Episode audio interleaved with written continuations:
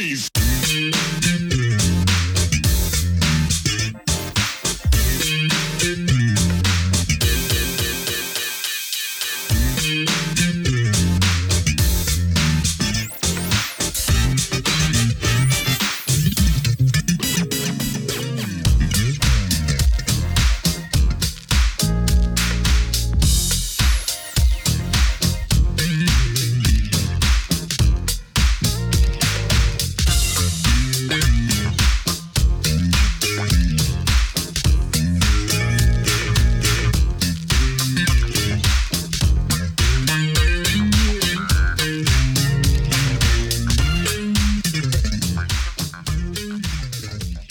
Welcome to another edition of Truth and Rhythm, brought to you by FunkandStuff.net. This is the interview show that gets deep in the pocket with contemporary music's foremost masters of the groove. I'm your host, Scott Dr. Jake Skolfine, musicologist and author of Everything's on the One, the first guide to funk. If you don't have your copy, get on over to Amazon and pick one up. You'll be so glad you did. Whether you're watching the video version of this at funkandstuff.net or on YouTube or listening to the audio only podcast version from providers like iTunes and Spotify. As always, I thank you so much for your continued interest and support in the show. Speaking of which, if you haven't already done so, subscribe to the Funk and Stuff channel on YouTube. That's where Truth and Rhythm lives. All kinds of goodies. You'll get uh, early premieres, and it's all free. So make sure you sign up. Tell a friend. Tell family. Also, get your official Truth and Rhythm and Funk and Stuff gear at the funkandstuff.net store. Cool stuff like I'm wearing right here. Truth and Rhythm shirts. Show your support and love of the show and also the musicians and the music that they represent. Um, also, want to give a shout out to the Funk Exhibition Center and Hall of Fame in Dayton, Ohio, of which I'm very proud to be an official funk ambassador. Go to thefunkcenter.org to learn more and keep the funk alive. And now, with all that, it's time to get on with the show. Enjoy. I'm delighted to welcome to the Truth and Rhythm Command Center PRN Alumni Foundation board member Jackie Thompson. That organization's initials stand for Prince Rogers Nelson, who our guest worked for as a project facilitator during the mid to late 90s. That included assisting in distribution for MPG Records albums by Chaka Khan and Larry Graham. Founded in 2017, the PRN Foundation is comprised of former Prince and Paisley Park associates with the mission to continue Prince's generosity in supporting opportunities for underprivileged youth to grow in music, technology, arts, and education, as well as help alumni members in need. Jackie, Yes. how are you? So good to have you. I'm good. Thank you for having me. Appreciate it. Yeah, so you're coming to us from Los Angeles today? Los Angeles, rainy. Los Angeles. Can you Oh, believe okay. it? You remember that, right? Uh, No, no rain. so it's amazing to actually have some. So it's cool. well, good. Hopefully, it'll keep Yeah. those fires at bay. Yes, please. It's been quite crazy. yeah, So yeah. mhm. Well, thank you so much for joining the show, and uh, I look forward to uh, hearing your story as well as uh, that of the foundation. sounds good. So, speaking of you, um, Yeah. where are you from originally? And how did you sort of get involved in music and PR and marketing and that kind of stuff? Well, I was born in London, England, actually, and I came over when I was two to the States. Um, lived in New York City for a couple years, and then my brother uh, was uh, conceived, and that my parents decided to go, go back to where my dad's from, and that's Detroit, Michigan area. So I grew up in the Michigan area, Ann Arbor, Michigan, and Detroit, which um, uh, just really creative musically. And um, my father was a drummer. My brothers played bass, and so I learned to play the drums and just get on, you know, just the love of music. So it started that way. Um, Detroit's a big music place, and and so there was just I was exposed to so much music, funk, and my mother's from England, so I got the European Euro side, David Bowie, and all you know, just you know, Thompson Twins, whatever. Uh, and uh, on my father's side, jazz, a lot of jazz, Chick Corea, a lot of amazing artists. Um, and uh, my own musical journey was more funk based. And I used to listen to a DJ called Electrifying Mojo, and he had a funk midnight funk association, and um, he uh, played so much really cool stuff, George Clinton, that, and he exposed me to Prince. Actually, um, the first time I ever heard Prince on the radio was because of Electrifying Mojo, and I was young, um, early teens, so I didn't get to go to the shows. You know, my dad wouldn't let me go and things like that. So I um, later on I did. I was able to. I know you mentioned when we were off off camera. Um, uh, that you've been to a bunch of bunch of shows in LA, so that's really cool. Uh, so I didn't get to do that at, early on, but uh, later, obviously, a whole lot. so, so from from there, I um, really started to get into being in a band and um, putting. I was the one that always put the packages together, and uh, the branding packages and the PR, and I I would just go after it. And um, so I sent a package for our band up to uh, Minneapolis to Jimmy Jam and Terry Lewis. They had a record label called Perspective Records. And um, I knew it wasn't solicited, so I called and asked the A&R if I could send it. And we hit it off. It was, and she ended up being a female percussionist.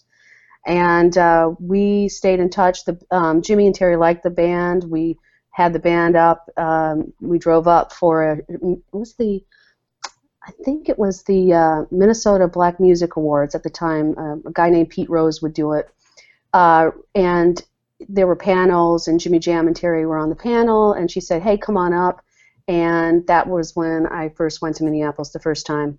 Got a big um, uh, bug bitten by Minneapolis. I love Minnesota, and I decided to move there. Uh, ultimately, I played there in a concert and just loved it, and started to network around town with all the band members that ended up actually working um, with Prince, a lot of them. Um, and I really wanted to make my path more about helping musicians. Um, I knew I had a gift in that. Very, you know, really, that I love that. I loved putting the packages together. I love the promotion part of it. I love the marketing. So um, I started doing that, and I ended up working for a club in Minneapolis um, called Biscuits and Blues. Um, and it was um, Danny Glover and my girlfriend Regina Charboneau owned it. Um, and she was a famous chef and a southern chef. Uh, and so she had these amazing biscuits, and downstairs were blues acts. So, long story short, um, one I booked Sugar Blue as a harmonica blues player. We did booked Eddie James. We booked a bunch of different artists, and I really wanted to have the ability to know everything about uh, music management uh, from the studio to booking. So it was a great experience for me. So um, uh, Sugar Blue was in town, and Prince came down and watched the show uh, at the club, and um, and it is it is leading to something that's pretty pretty cool how we how lives intersect. But um, so um, about about six months later, I get a call from Mike Scott. He's a really good friend of mine. Um, played started had been playing with uh, Prince, playing guitar. Um, Morris Hayes is a friend, and just really um, you know just a good good great group. So he calls me and says there's an opening for um, at Paisley doing doing the uh, merchandise and marketing. And so uh, I uh, ended up, uh, you know, getting ready to prepare for interviewing. And um, he calls me the day of and says, "Don't worry, you got the job. You know, just come." And so I, I was like, "Wow, okay." So I started working there, uh, doing um, uh, the one eight hundred New Funk, uh, and uh, staying out of the line of sight of. Uh, I was warned. I was already kind of prepped stay out of his line of his sight so you know you know you don't get fired you know. And uh, it, it, was a running joke. But um, so I just kind of took advice and just kind of stayed low key and just went in and and worked um, and Mayte was running that part of that leg of it. And she'd come in and one day she came in and she uh, I was um, talking to her and she looked like a bit frustrated. And I said to her um, but mind you I hadn't ever talked to him yet at that point. It was just Mayte and um, she said, "Yeah, well, you know, my husband really wants to um, get in touch with Sugar Blue, uh, but no one knows how to get in touch with him." And I said, "Oh, I've got his number." And she went, yeah, right. I said, no, I do. I, I have his number. I have his home number. You, you want it? And she's like, uh, yeah. And so I went in my, at the time, Rolodex um, and got the number and gave it to her. And that was, that's how it kind of started for me with him. Uh, I was on his radar now and it built from there, you know, just more and more. I, I did the MPG Dance Company with Mayte, put that together there were about three shows we did, and then um, one day he says, "You're on my my tour now," and and so it it just kind of went from there. Uh, and then I started running, you know, Paisley obviously were more people they are doing helping, but it was a really small knit group at that point. Warner's wasn't there. Um, we were doing MPG uh, records at that point. Um, it was just myself, Prince, and Londell really did the MPG records. You know, ultimately, um, and uh, you know, it was just a really amazing kind of build into um, him trusting me more and more to do more things um, in that. So sorry about that. Someone just came in, um, and uh, yeah, so it it just was uh, a really good progression uh, for me with him, and, um, and that's how it kind of came to be. So. Wow. That's a great story. Thanks for sharing Thanks. that. Yeah, that's cool. I wanted to throw a few things out there that came to mind as you were talking. One is um, coming up in Detroit. I re- recently had uh, Wally Safford on. He was talking about Ah, Detroit, and um, yeah. he says hi, by the way. Tell him hey. I mean, and it sounds like just such a great place to come up, you know, musically. I mean, Really, so really amazing. Yeah, Absolutely. Yeah. yeah. It's really, really um, interesting.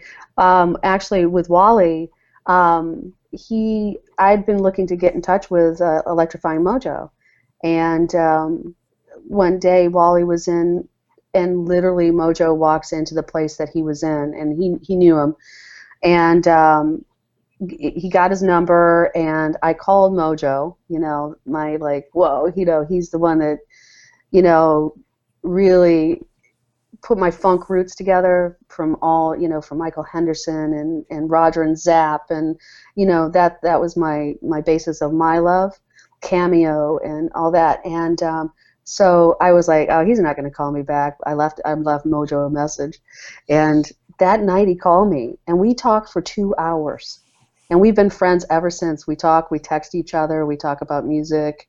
Uh, he's so cool. He's out of out of doing music now, but he's such a neat guy. So that that's funny. You should mention that. So Yeah, I hear people from that area and they and they'll just say yeah. Mojo, you know. Oh, it was totally. He was so innovative, and he he really I think helped launch. Well, I know for a fact that he helped launch Prince's career because there wasn't a whole lot of support back then for him in the sense of the radio. Um, you know, he was too black for white stations. They didn't know what to do with him, and he's too white for black stations. Or like this guy on a naked on a horse. You know, you know, it's uh, you know, for for that they didn't know how, what to do. So Mojo was very um, eclectic, very innovative, and very future forward in his, you know, what he played, and very authentic with it. Like he he didn't just play it because that's what he was, you know, like payola or told to play by the, the, the you know, the uh, labels. They knew they couldn't do that to him. They knew he had to like the music. And so I think it was so, um, it was just magic. And I think Prince really knew that Detroit was a big, big part of a big fan base. Um, he started the Purple Rain tour, tour off there, seven nights straight at Cobo uh, Arena. Mhm. So, uh, I, you know, it was definitely a second home as far as he knew where where his peeps were. I actually we started uh, the MPG Dance Company in Detroit specifically because I knew people loved, you know, him, and I knew they'd get Mayte and and the dance company, and it was really successful there. It really did well, and so that that was a very uh, hard working time for me. Um, it was where I proved myself to him, I think.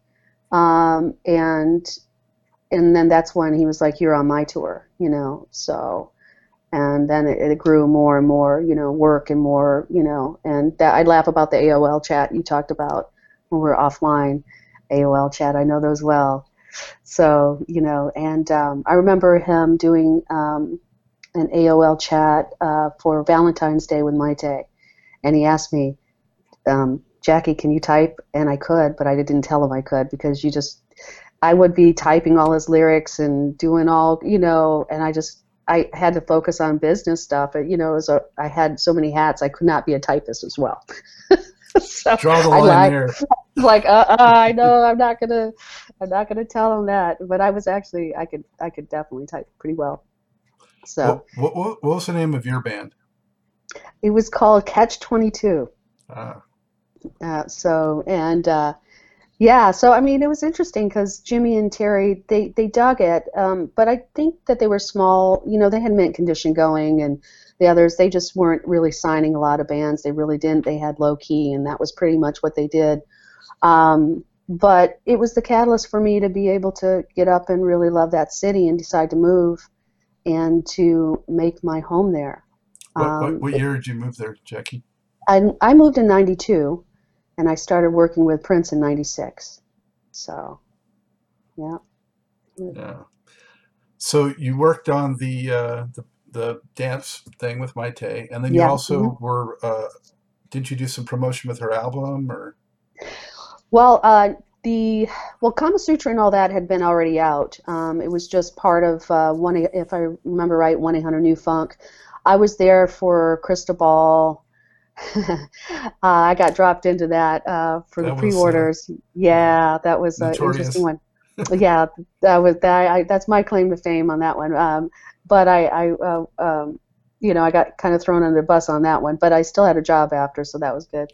Uh, but uh, it, yeah, that was it. Still was amazing because the innovation of Crystal Ball, um, selling it online like that, and you know, we sold a whole lot of them. He made a lot of money. Uh, and to be able to do it like that is just like so amazing. You, you know, he saw tomorrow before technology was available. You know what I mean? So if we had had, there wasn't, I mean, when I was there and we were doing the records, there wasn't a Google. There was AOL chat, period. There were no, uh, you know, phones that had, you know, cameras there was no Facebook. There was, you know what I mean? It's like no Google where I needed, you know. I remember one time he asked me to find the president of Real Audio on uh, and get him on get him on the phone. He wanted to talk to him, and he calls me back like 45 minutes, and I'm like, I don't even know what state Real Audio is in. I don't even know the name of the, pre- you know, and you can't Google it. Yeah, at the time it wasn't even around, and so I had to call like 10 or 15 people to find this and he had called me like 45 minutes later did you get the number and i'm like no not yet i'm still trying to find it so those are the kind of you know challenges back then tech, technically we had what, what, but, what was, what was your first interaction with him that was more than just a couple of words maybe Oh, let's see. Yeah. So what did he? I, it's God. It's so long ago. I got to think about that. But I do remember. Well, how it. I can say this is that Mayte, um, after the Sugar Blue thing, he got the number, uh, and then I'm on his radar now. So about a week and a half later, Mayte comes in. My husband was wondering if he, liked my voice for some reason, and I had done the um, 1-800 New Funk um, line, phone line, for it, and he asked uh, Mayte if I would, if he went, if I'd mind him sampling it for um, uh, I think it was Face Down that was going to be they were doing some remixes for Face Down. It never came out because EMI folded it uh, before that, but um, I'm on a Face Down version somewhere in the vault. Um, and uh, so it was starting that that was the kind of communication that was happening. My husband, you know, was wondering, and then I remember I get he the the first time I, I do I was walking by uh, and he's in the kitchen and he goes Jackie and I'm like, he knows my name. Oh my God, you know that's like. And then I he had asked me to do something, so that was I remember that being. I was like, uh oh, uh, I'm on I'm on the radar now. So was he still. Was he still going by the symbol then? Yes, he was already there. So what were so, you referring to him as? Sir. I just sir. say sir or nothing, or I just because he would call me and you know it would be. Um, you know, him just he would just start talking. I know it was him. He has such a distinct voice. I know when it was him. Uh, except for a couple of the Paisley employees that would like actually could do a really good version of him. That would you know, there's two people that are the best, um, and they would you know when he was gone we would. Uh, you know, tease each other, or he'd call down and, and act like he was Prince or something, like buzz in. But in general, you knew who, you know, I knew who he was. So he really didn't say, "Hey, it's Prince," you know. You know, he just say, he just start talking. And, and Did um, Mayte still call him Prince? no, my husband. Even to him? I don't think she had, you know, no, I don't think she did. Hmm. I never heard her once. Wow. So, yeah. So, so it was interesting. It didn't really bother me, other than when I got calls at 2 a.m. to change the chyron on BET's. My name isn't TAFKAP. I'm not the artist formerly known as Prince. I'm an unpronounceable symbol. Other than those calls, it was it, it was easy for me to to uh, you know navigate that with him. It was you know it just was kind of natural and not. Um, I was there though when he changed it back. So he calls me in the office and he says, I want to do a press conference and I'm going to change my name back to Prince. And I looked at him like, oh my God. I just was like, you know, those movies where you're sitting, but then you're envisioning yourself and I- I'm like, I visioned myself, I was jumping over the desk to wring his neck, you know, for all the work I've done with the symbol. And then I'm, but I'm still sitting in my body. That's how it felt like. I was just like, ah! Um, Was that like But- in, was that ninety eight or ninety seven or It was uh it was it was it had to be 2000. It two thousand? yeah, because he's changed it just 99 2000 because we had done um rave by that point. Rave. Yeah, so it was like 99ish area. Yeah, when he asked. Actually, I pulled these out because I know you were there at that time, but I have these three. I know him well. They all came out at the same time, basically. they did. They did.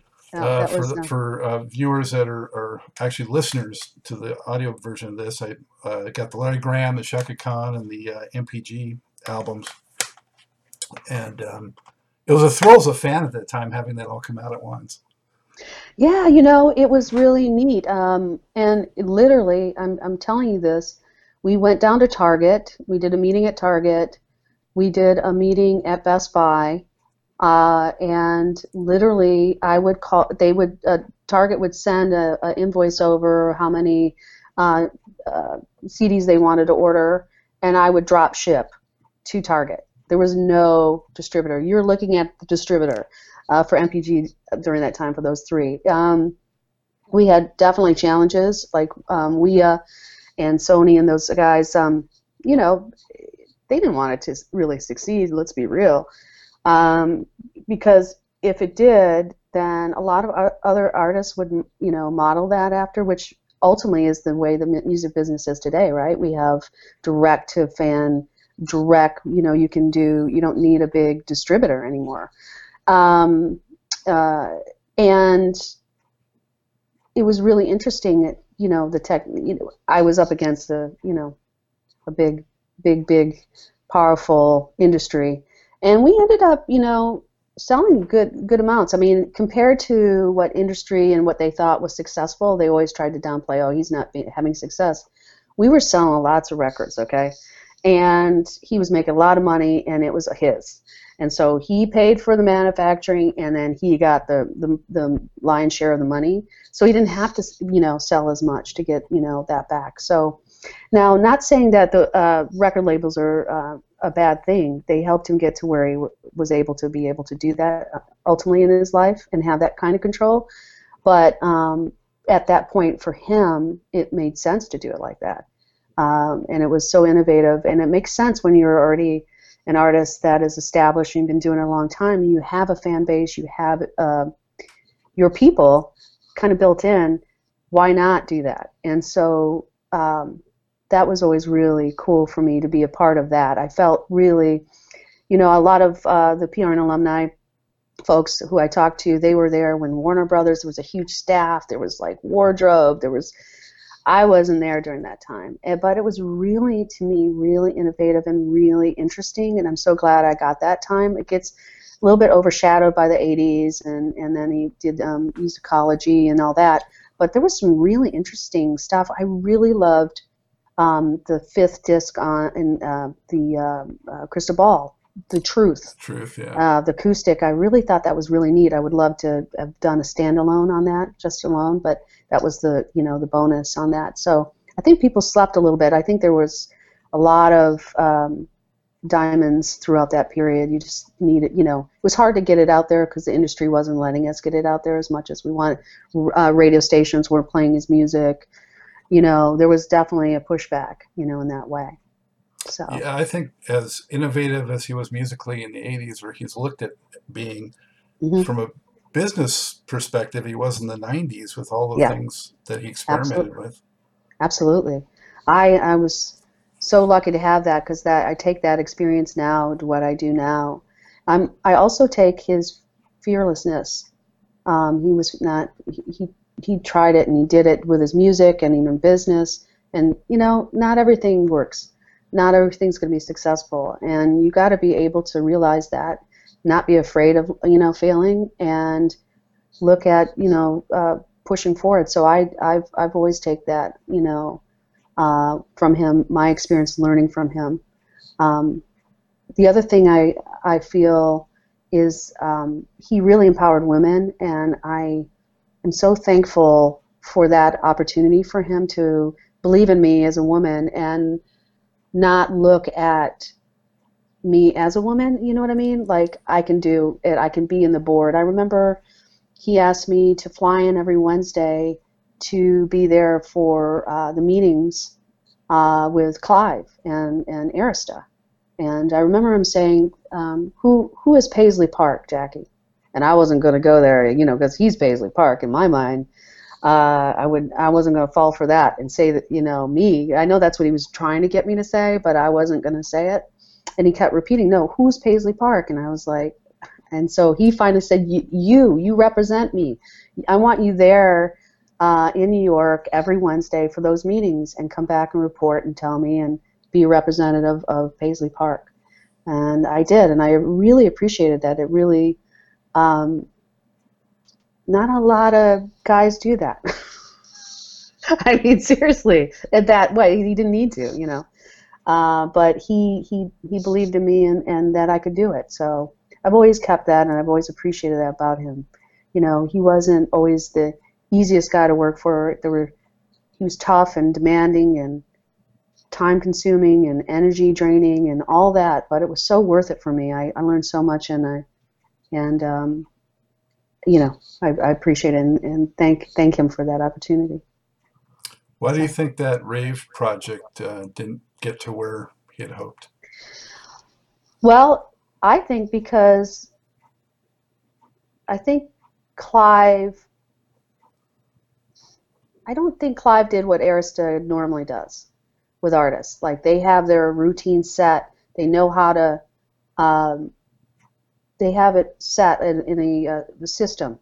Um, when Prince came on, that system kind of got. We were late on getting the video uh, to them. You know, there there are components that weren't on time, in a sense, even though there wasn't it wasn't set that way. You know, I think that Clive, if it had been other artists, Clive would have said, "Hey, this is what we're doing, and this is how we're rolling it out." I think with Prince, he wasn't going to do that, and I think Prince was looking for that personally. I think he wanted Clive to do that, um, and um, you know, it was just it's just a, an interesting time in music. Things were changing.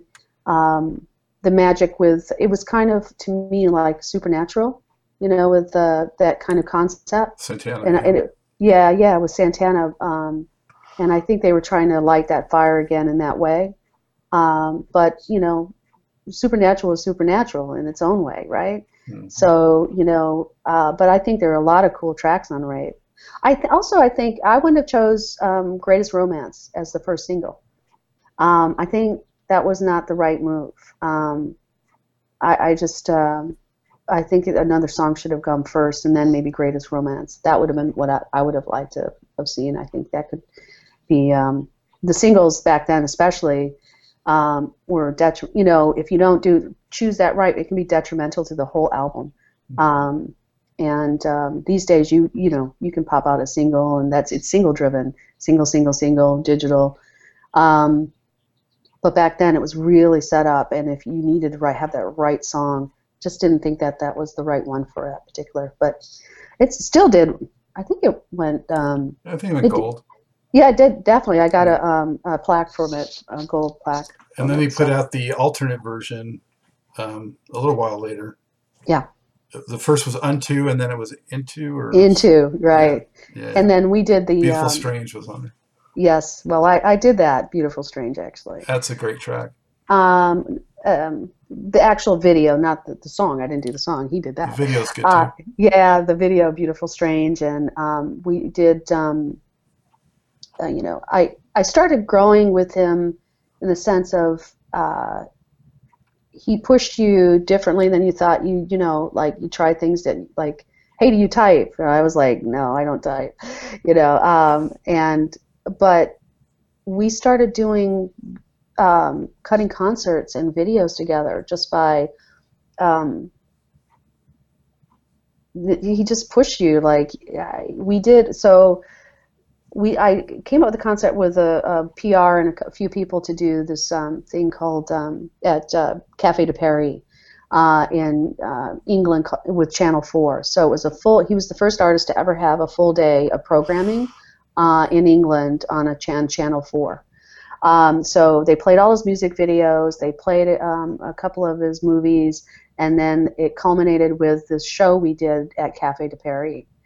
Um, and we shot it there uh, in London. It was absolutely amazing. It's like you know supernatural in that way. You know, it's just like everything just hit just perfectly. It was a 12 can- camera shoot. And we were done with it. We were did three shows in um, Lo- uh, London or England. I think we did Brixton, uh, Wembley, and then we did Cafe de Paris. Uh, and we shot that, and I remember uh, he said, "Well, I want you to fly the Masters and go to um, um, California, find an editing bay, and we're going to start cutting it. I, and I'll, I'll, I'll be there." So I said, "Okay." So I, I found an editing bay in um, in Hollywood, Beverly Hills area, and flew there and put it up, got it, you know, ready for him when he was, you know, ready to go.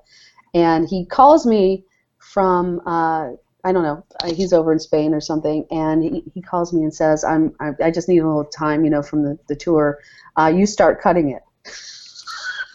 Like, what are you talking about, dude? Me start cutting it? And I, I was just like, okay. And so I luckily my I am a bit I have creativeness in me and I have the drumming and I know timing and I understand visuals enough and so literally I started cutting that thing. And so 2 days later he comes flies in and he and I'm I'm so nervous. I'm so nervous like oh god he's to, you know, oh and uh, so he goes, he sits at with the editor. I'm back there. I'm just like inside, just dying. Like, "Oh, the guy who did Purple Rain is gonna look at my cut. Oh my god! So he he he has the editor play it, and he he's quiet and he's just looking at it, and uh, he starts just um, roll that back. Um, you know, it's a, like two frames off. He's really amazing like that. He know when the the sync was two frames off, or you know, go five frames back or forward or whatever. And um, and then I realized he's just cutting it, and he doesn't hate it. He's just getting into it. So from that point on, he started having me in the editing bays with him. It was really crazy. So we did uh, a I while I was on tour, he had me go out and shoot all this crazy B-roll stuff, just random B-roll, fun stuff. We did Hyde Park, where he was an old man, um, and and he he didn't even let tell us he was going to be an old man. He just pulls up in a limo and he's ready to go, and he's got his dis- disguise on, and we shoot him. And it's so it ends up being Come On, the the video of Come On. So him and I are we just take this random footage that we had done B-roll on tour along with this and cut this. And it's supposed to be silly and fun and and just quirky and whatever. So that was him and I did it alone in this fire suite, um, and you know, and so that ended up the Cafe de Paris and um, Beautiful Strange with uh, Mel B's interview. We we put that into a, um, a VHS, and created the Beautiful Strange um, uh, VHS at the time. VHS, oh my God. Um, it's amazing how far it's come. I just still, when I talk about it, I'm just like, wow. Um, but that that was something that led actually when I left working for him, I ended up doing EPK. So Arista sent an EPK to him for Rave. He ca- calls me in the office and says, "Come into Studio A. I want you to look at the EPK and tell me what you think." So I, I go into the studio and I watch it, and I, I it you know it wasn't like the best. So I said, I'm not really feeling it. He says, I don't either. Tell him, you know, you're doing it and, you know, call him back and tell him you're doing it, you're doing it, and send the stuff. So I had to call up and get all the footage, and then I went and I cut it. And so they, they really liked it. And um, I ended up getting hired later by Arista uh, to do EPKs. I did um, Stankonia with um, uh, uh, OutKast. I did Funkmaster Flex. I did a um, EPK for Chaka Khan after that. So it was really an interesting path, you know, uh, of that. So anyway, pretty Wow. cool. He's yeah, yeah, But Beautiful Strange was, I mean, when I first saw it, it was just blown away because, I mean, the music was great. It had a song never heard before, and also Yeah. um, to see uh, Prince that disarmed, you know, to Yeah. be with right. her, you know, it was, It was so cute. They were really cute together. yeah, They really were. I was there for that. Um, and you know, when it was shot, I mean, they were just honestly, um, really just natural. They just liked each other. They just, it was really quite. They were sweet, you know, and the interview was really cool. So it was just nice, nice day. Um, for that, so that that was really cool, and we just incorporated. So everything that he did, even when he, because that was for a VH1 special originally, that was shot by VH1, but everything he did, he owned. So even though uh, you know there was um, uh, VH1, um, they didn't own it, so we could use it later. So that's what we we did. Um, so that was pretty cool. Were, Um, were you in, were you involved also with that one? I forgot the name of it. Um, that had um, Dougie Fresh in it, and Larry Graham, and Chaka Khan, and him. yeah, on on uh, live. Yeah. Yeah, that was the Cafe de Paris. Oh, So that was. yeah, Okay, yeah, yeah. that was that. So that was a, a place in London, um, and we found a um, really cool club. It had a upstairs and down, but it was small. It was 500 uh, seater. So we had all the fans on the bottom and some of the VIP on top, and then we had Channel 4 had a 12 camera shoot around it, and that was with Chaka Khan and Larry Graham and Dougie Fresh and all that. That was that Well, they called it something else when they released it, um, which I can't remember. It wasn't Well, it was a secret gig, the secret gig. okay. Yeah. Yeah, definitely. That that we we was a secret gig. No one knew about it until like literally hours before. There was only like a what a hundred or two hundred people maybe. 200 below, and then we had VIP up top. So there was probably around 400 people. Hmm. Totally. Yeah, it's a small club, but it was really it was it was a lot of fun. Um, and yeah, we call it the secret gig. Um, and uh, and then that became part of the the the bundle basically on the VH1 with uh, Beautiful Strange and and that. And you also Yeah. were involved in the um, 1999 concert Yeah. show, which was that was a live broadcast, right? Originally. No, it was not. Well, well, they aired it like it was alive. yes, Yeah. exactly. Yeah, they did.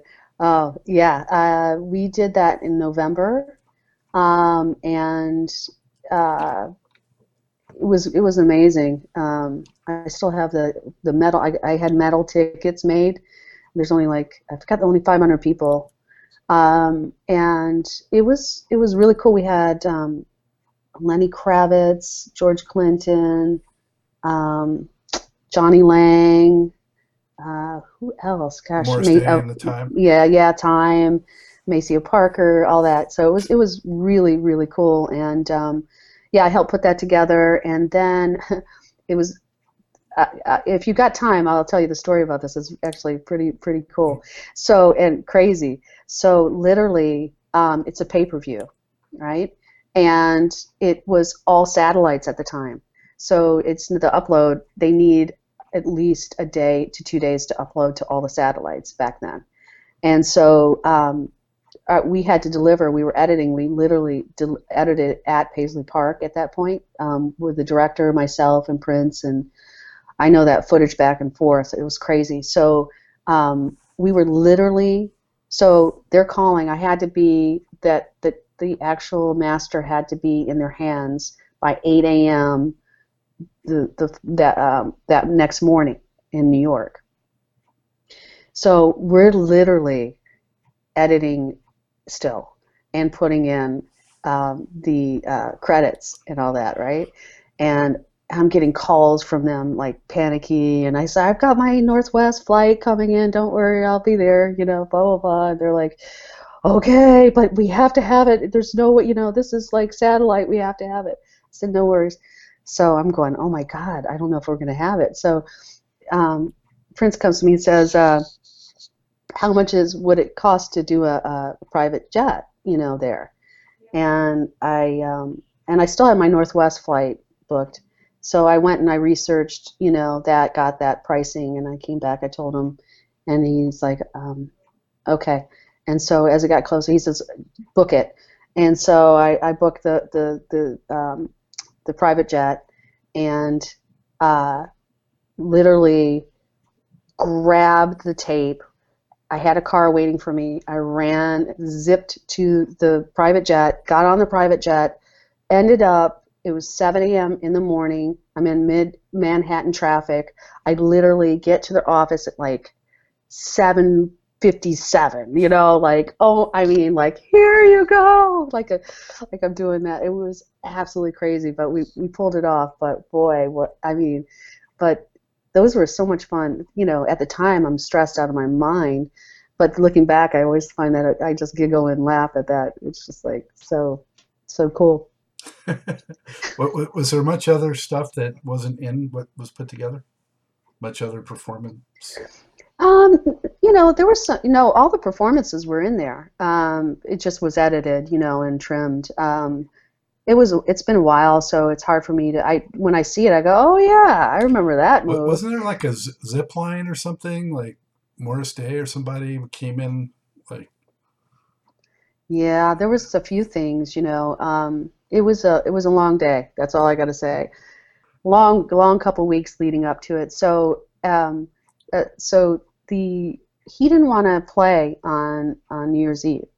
So that was we did it like it was New Year's Eve. The balls coming down, you know what I mean? But the the uh, balloons, and um, so we fake New Year's Eve in advance, uh, you know, there. And I remember I get a call from him, and he's like, um, uh, "You were going to come watch it, uh, watch the um, the show. You know, it's New Year's Eve, mind you." I'm like ready to go out with family and friends and go party and celebrate and I end up out at Paisley Park with him and watching the show I just cut over and over and over, know it behind back. I'm just like, oh my God, why am I here? Like I should be out like popping champagne right now, and and then but you know at that was that how I felt at the time. In retrospect, oh my God, to have that opportunity to, to watch that show with him, uh, kicking in the new millennial, you know. Is like pretty pretty not a whole lot of people can say they they did that. So but at the time i was not happy. I was like why? I just saw this like over and over and over. I know this show man. You know it's like oh man but he was proud of it and you know it, it was a fun and when i look back now and i go oh that was that was fun. That was that was good